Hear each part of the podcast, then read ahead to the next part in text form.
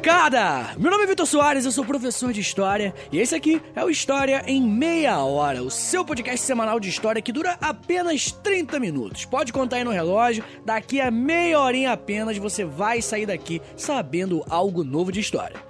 E hoje o nosso bate-papo vai ser sobre a Revolução Inglesa. Sim, essa revolução que moldou o nosso mundo ocidental. A galera fala muito de Revolução Francesa, que realmente é um evento muito grande, mas a Revolução Inglesa tem tanto mérito quanto, tá? O mundo contemporâneo também tem essa influência direta da Revolução Inglesa. Então, fica aí que em um minutinho a gente vai começar a falar.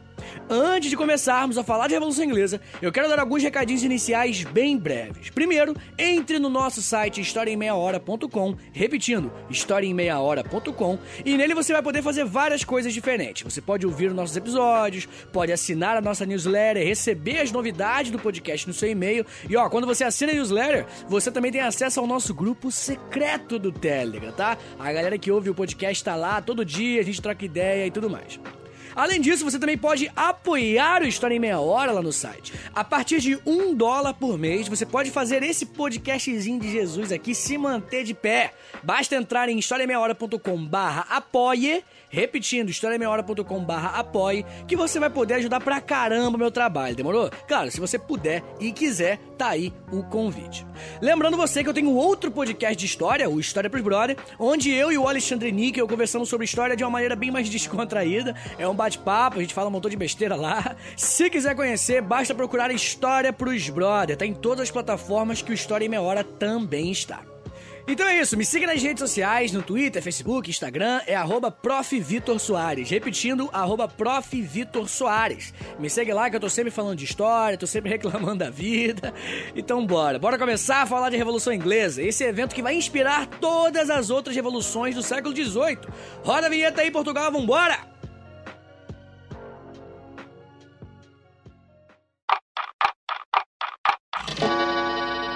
História em meia hora.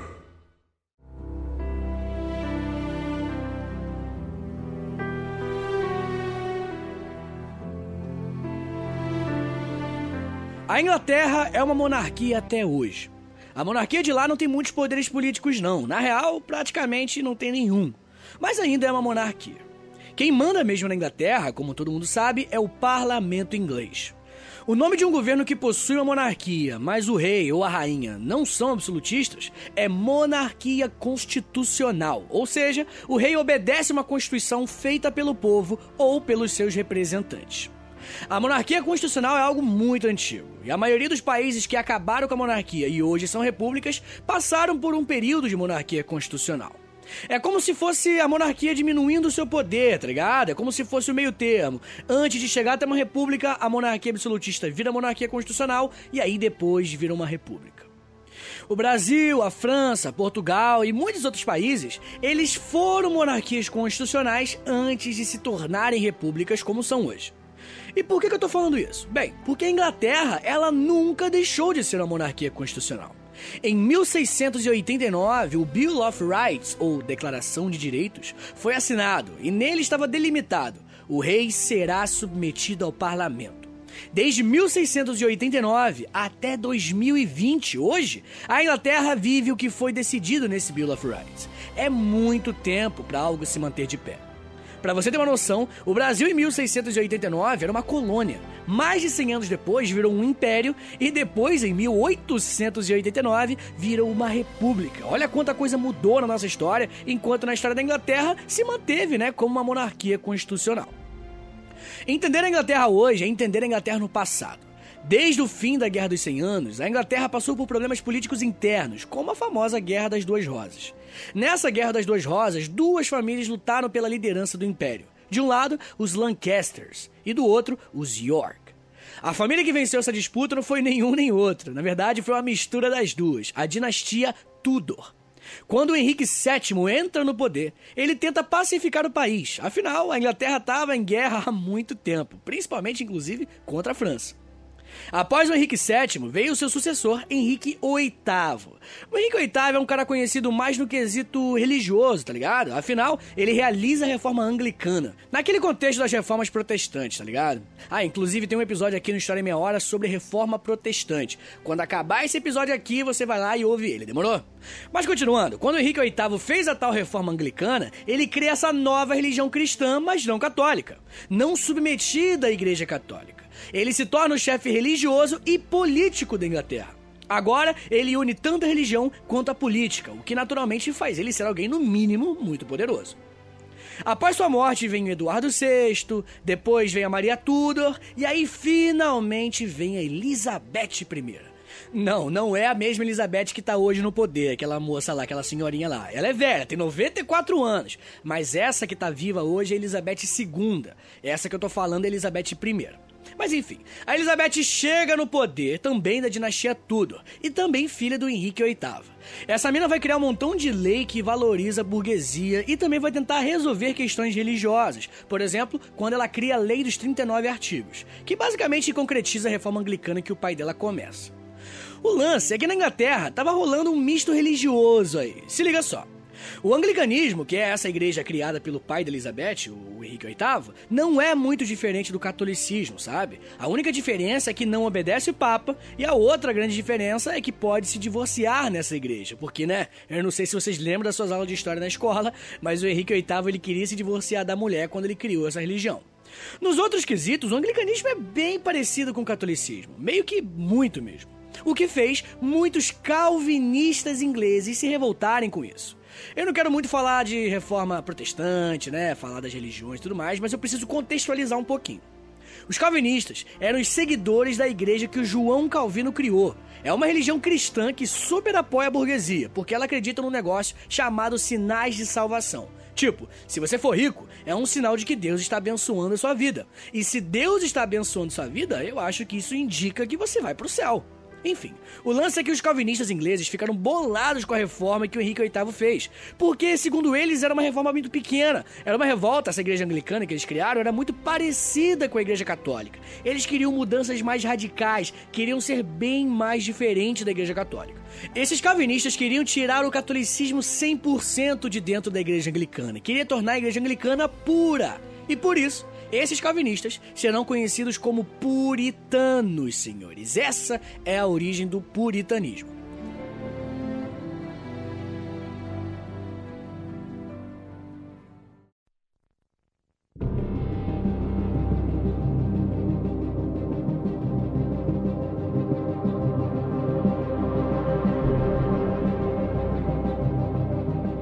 Mas enfim, deixa a religião um pouquinho de lado, vamos pensar agora em política de novo. A Rainha Elizabeth tá lá, boladona, governando pra caramba, estimulando a burguesia inglesa, ela coloniza um pedaço da América do Norte, é importante falar disso também, né? Ela cria aquele estado estadunidense que existe até hoje, Virgínia. E além disso, ela lutou contra a invencível armada da Espanha e venceu. ela venceu meio que pra caramba, né? A tal invencível armada da Espanha foi derrotada humilhantemente. Que ironia, né? Olha o nome dos caras. Essa vitória, inclusive, né, fez com que a Inglaterra ela fosse suprema no Oceano Atlântico. Ela começou a exercer a sua supremacia e você tá ligado, né? A marinha inglesa até hoje é a maior do mundo. Já tem séculos isso. Mas a Elizabeth não foi só benéfica para a burguesia, não, tá? Ela intensificou, por exemplo, os cercamentos, que obrigavam os pequenos proprietários e camponeses a saírem dos feudos e migrarem para as cidades. Ela também criou uma lei chamada Lei dos Pobres, que forçava a população pobre a trabalhar em oficinas. Então, assim, ela meio que acelerou o processo do fim do feudalismo na Inglaterra, tá ligado? Valorizou a burguesia, melhorou a navegação e até colonizou a América. Só que em 1603 começa a treta. A Elizabeth I morre. E lembra que eu falei que a Virgínia era o nome do estado lá na América em homenagem a ela? Então, o nome é Virgínia porque ela era conhecida como a Rainha Virgem, então ela não teve herdeiros. Eu não vou discutir sobre a virgindade da mulher, né? Caguei. Mas de fato ela não teve filhos. Então, né? A treta da Revolução Inglesa começa com isso. Ela deixa o trono não para um próximo Tudor, não para um próximo descendente dela, oficial bonitinho, mas sim para o seu primo Jaime I da Escócia, um cara da dinastia Stuart. A gente vai estudar agora sobre as revoluções inglesas, molecada. Eu achei importante introduzir bem o assunto, né, para você se localizar e tudo mais. No total, foram duas revoluções inglesas, a Revolução Puritana e a Revolução Gloriosa. Vamos falar da Puritana, que é a que aconteceu primeiro. Lembra que eu falei que o Jaime I da Escócia era da dinastia Stuart? Ou seja, não era da mesma dinastia que a Elizabeth? Então, enquanto os Tudor eram conhecidos por serem bem mais próximos da burguesia, os Stuart não. Eles eram bem mais absolutistas, e o Jaime I vai manter essa identidade. Assim como no resto do mundo, mas no caso da Inglaterra aconteceu até mais precocemente, a burguesia usou a monarquia para alavancar-se e depois a monarquia tornou-se desnecessária, como um peso morto. Por isso, a partir da Revolução Inglesa, vai começar uma saga mundial da burguesia tentar tirar a monarquia do poder, ou pelo menos transformá-la em puramente um fantoche da burguesia. Com os Stuart no poder, tentando meter o Locke, tentando ser absolutista, a burguesia vai tiltar, tá ligado? A burguesia vai ficar bolada. O Jaime I tenta fazer um monte de medidas absolutistas, tenta aumentar imposto, tenta governar de forma arbitrária, enfim, você sabe como é que é um rei absolutista. Ele até consegue terminar o seu mandato, ele consegue governar até sua morte em 1625, mas o clima entre os Stuart e o parlamento não estava muito maneiro não. A treta é que ele vai deixar no seu lugar o seu filho, Carlos I, e a Revolução Puritana vai acontecer durante o governo desse cara, Carlos I, que ele começa a governar em 1625. Três anos depois, né, em 1628, o parlamento vai impor um negócio chamado Petição dos Direitos. Basicamente, essa petição impunha que aumentar os impostos, convocar exército, prisões, julgamentos, tudo isso precisava da aprovação do parlamento para acontecer. Só que o Carlos I é falso, ele é duas caras, molecada. Ele fala: não, demorou, concordo sim, petição de direitos, deixa que eu assino aqui, concordo. Mas na prática, ele não respeitou isso não. Ele arranjou treta e usou o exército, ele aumentou o imposto, enfim, meteu o zaralho mesmo assim, não respeitou a tal petição dos direitos. Daí, no ano seguinte, teve uma outra reunião e a galera, né, do parlamento chegou e falou: "Pô, então, Carlos, você falou que tinha concordado aqui com essa petição, mas, pô, foi mal, mas você não tá respeitando nada que você escreveu aqui". Daí o Carlos primeiro falou: "Ah, cansei também. Hoje em dia não pode fazer nada, tudo é mimimi". Tô gastando. Eu não posso fazer mais nada hoje, fecha o parlamento! E aí ele fecha o parlamento, galera. Pois é, durante 11 anos, tá bom? 11 anos, é tempo pra caramba. A Inglaterra viveu oficialmente no absolutismo monárquico. Carlos I se mostrou um absolutista azaço mesmo. Só que depois desses 11 anos, ele ia precisar do parlamento. Lá na Escócia estava rolando uma revolta, os escoceses estavam bolados por motivos religiosos. Daí, né, o Carlos I viu que precisava do apoio do parlamento em 1640. E aí o que, que ele faz? Ele recria o parlamento, aí o parlamento vai lá, ajuda ele a combater os escoceses e tudo mais. Só que depois disso ele vai lá e fecha de novo o parlamento. Aí o parlamento já ficou bolado. Aí anos depois teve outra revolta, agora uma revolta separatista na Irlanda. E adivinha? Ele reabre o parlamento para ajudá-lo e ele ia ficar nisso, tá ligado? Abre o parlamento, tem problema com o parlamento, fecha de novo. Então, né, obviamente, muitos parlamentares tiltaram, moleque, ficaram bolados com Carlos I. E vai ser exatamente esse motivo que vai fazer alguns parlamentares se unirem contra o cara. Em 1642 começa a Guerra Civil. De um lado, o exército dos parlamentares, conhecido como os cabeças redondas. O motivo desse apelido era porque eles não usavam aquelas perucas bizarras que a nobreza usava. Eles tinham o cabelo normal, cortadinho igual tigela, tá ligado? O cara que liderava esse exército, inclusive, foi o Oliver Cromwell. E em breve, esse cara, Oliver Cromwell, vai ser muito importante pro nosso episódio. Do outro lado, tinha o exército do rei, que é conhecido como os Cavaleiros. Depois de muitas batalhas, cidades ocupadas, o exército do parlamento vence. E Carlos I, né, que era o rei, ele é decapitado em praça pública, senhores. Inclusive, a frase mais famosa dessa época foi: "O sangue dele não é azul". Caraca, olha que frase, né? Essa frase foi dita por pessoas comuns vendo o rei sendo decapitado. E essa frase fala muito, não fala? A aproximação que um rei teve após isso, e não só na Inglaterra como no mundo todo, foi gigantesca. O rei antes era uma figura mitológica, era um cara escolhido por Deus para ocupar o cargo de rei. Mas agora, depois que foi morto, depois que foi provado que ele era somente um mortal, ele era só um ser humano. E ao se tornar um ser humano, o rei ele se torna passivo de erro. Muitas revoluções ao redor do mundo serão influenciadas diretamente por esse acontecimento, principalmente a Revolução Francesa e até um pouco antes a independência dos Estados Unidos. A gente vai ter uma pequena pausa agora. No próximo bloco eu volto falando sobre a república que teve na Inglaterra e depois sobre a Revolução Gloriosa. Espera aí um pouquinho.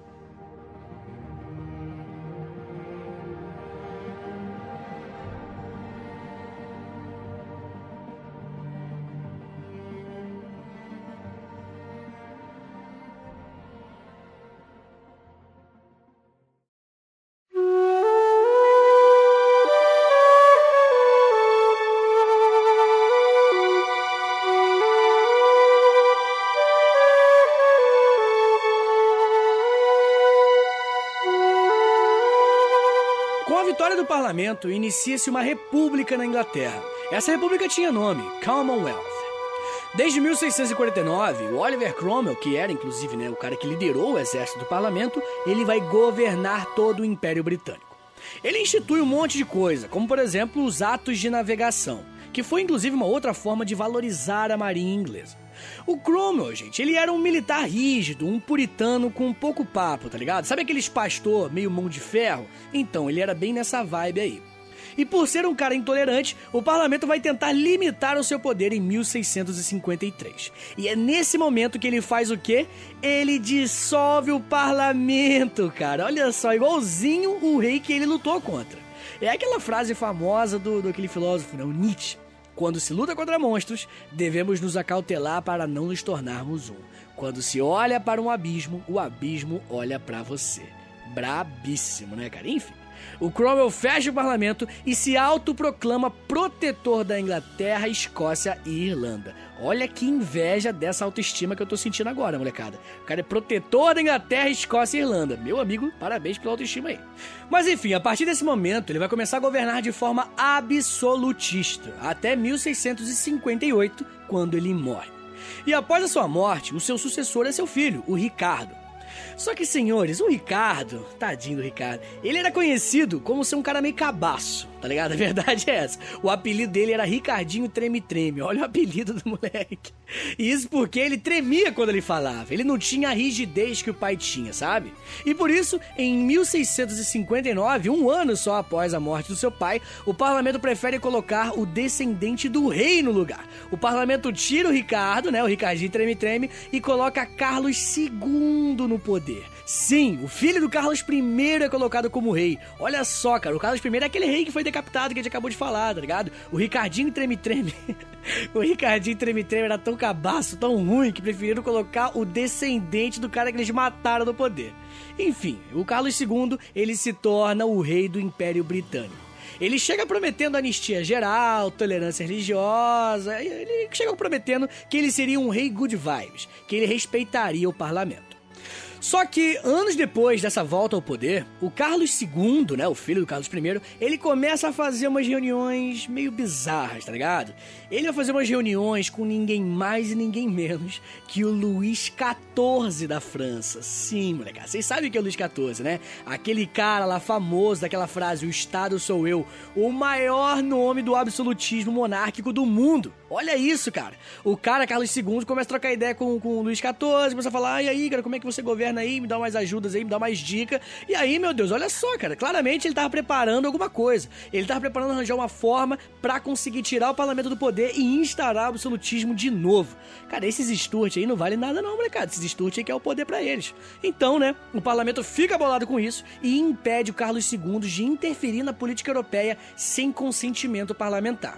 Ninguém faz nada nesse momento, né? Nesse momento, o parlamento só fala o seguinte: ó, tô olhando pra tua cara, moleque. Se tu ficar de papinho com aquele absolutista lá, ó, o que eu vou fazer contigo? Olha o que eu fiz com teu pai, arranquei a cabeça dele, hein? Aí o Carlos II falou: não, não, não, desculpa, demorou, demorou. Tô só trocando ideia aqui, vendo uns papos aqui com o cara aqui, não tô fazendo nada.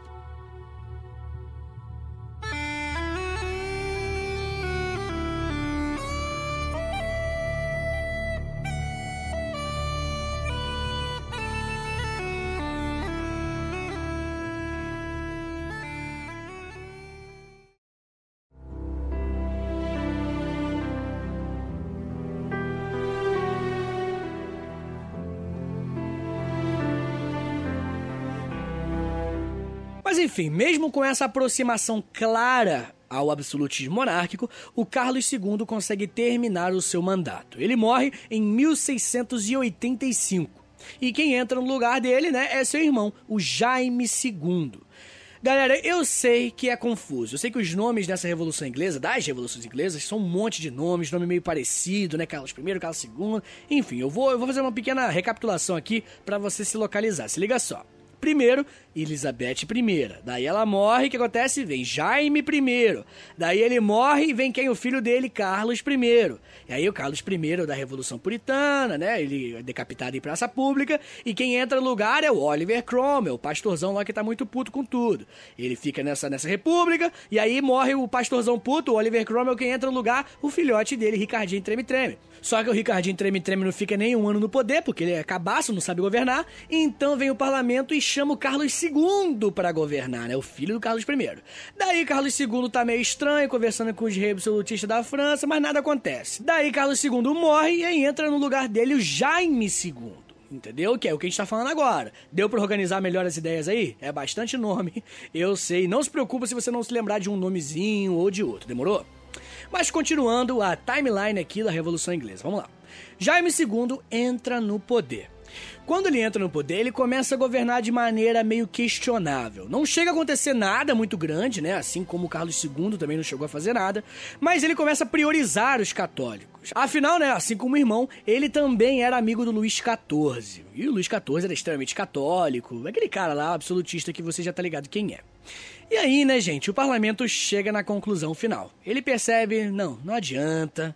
A gente sabe o que vai acontecer, o parlamento fala, a gente sabe o que vai acontecer. Esse cara vai querer fechar parlamento, vai querer ser absolutista, pode pedir apoio lá da França, sei lá o que ele vai fazer. Não podemos deixar esse cara fazer nada. Então, antes mesmo do Jaime II tomar alguma medida absolutista, o parlamento se mete. O parlamento vai lá, tira ele do poder e, inclusive, o parlamento tem poder para isso desde o final da República, desde quando o parlamento tirou o Ricardinho Treme-Treme, ele já se posicionou como o principal poder ali que tinha na Inglaterra, e ele coloca ninguém mais e ninguém menos do que Maria Stuart, olha o sobrenome importante aí, Maria Stuart e seu marido Guilherme de Orange no poder. Aí sim, senhores. Em 1688, Guilherme de Orange é proclamado rei da Inglaterra.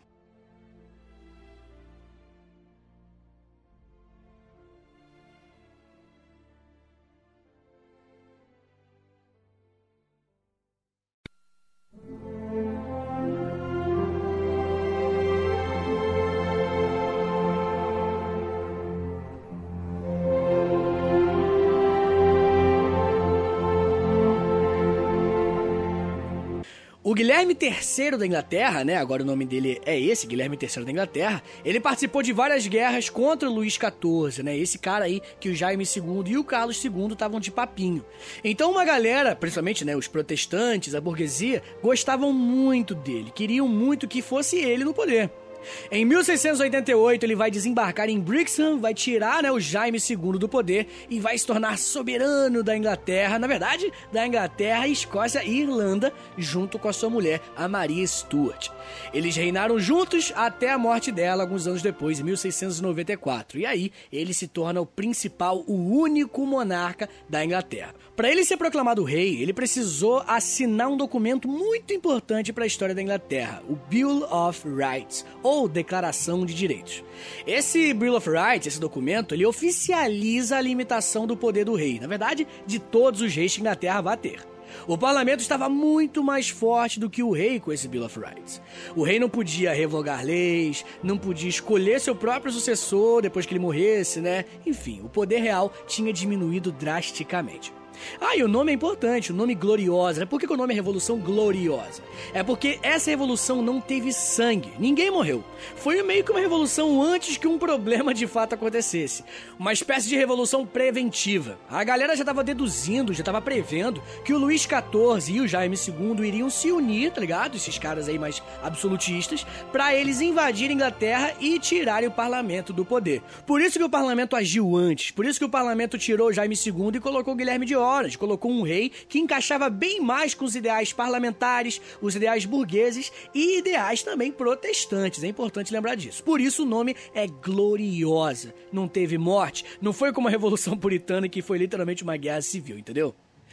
Mas assim, por mais que a maioria da Inglaterra tivesse aceitado Guilherme de Orange como monarca, como o rei, pelos próximos 57 anos, um grupo chamado Jacobitas, não é jacobinos, toma cuidado, os Jacobitas defendiam a restauração do poder do Jaime e, né, dos seus sucessores. Principalmente na Irlanda e na Escócia, né, que são redutos mais católicos, a galera começou a fazer vários movimentos para tirar o Guilherme de Orange do poder e arranjar uma forma de colocar novamente os Stuart lá.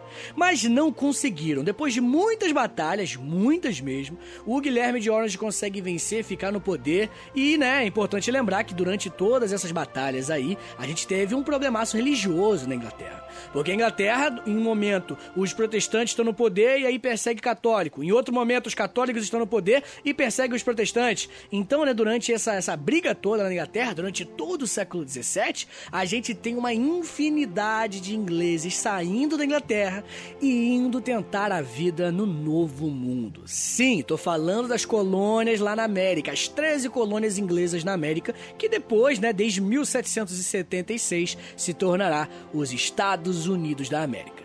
É importante lembrar disso, né? As revoluções inglesas, elas são primordiais para você entender o que que é os Estados Unidos da América.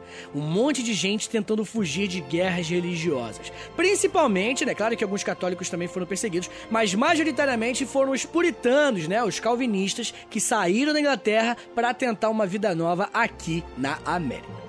Mas enfim, isso aí já é outro papo. Em 1688 chegava ao fim, finalmente, as revoluções inglesas. Agora, a burguesia tinha total poder do Estado. A Inglaterra irá destinar todos os seus esforços para a valorização dessa nova classe social.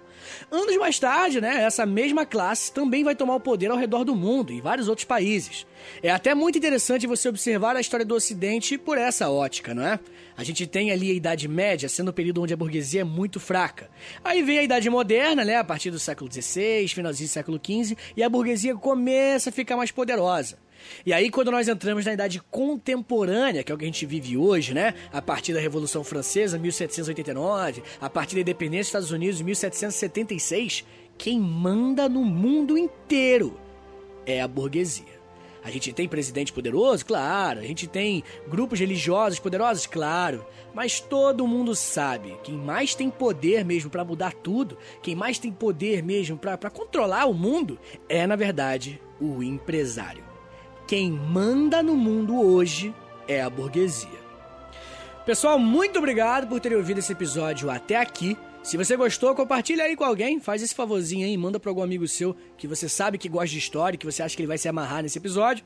Compartilha no story do Instagram aí também, tá? E me marca lá também, né? É arroba Esses stories são bons demais mesmo. Segue o História em Meia Hora no Spotify também. A gente tá crescendo, estamos com quase 3 mil seguidores no Spotify. O podcast é humildezinho, mas estamos crescendo, né? A gente tem pouco tempo aí de vida e já tem um númerozinho interessante. Mas enfim, é isso. Todo sábado lançando episódio novo. Siga meu outro podcast também, o História pros Brother, que tem episódio novo todas as quartas-feiras. Valeu, pessoal. É isso daí. A gente se vê semana que vem. Valeu!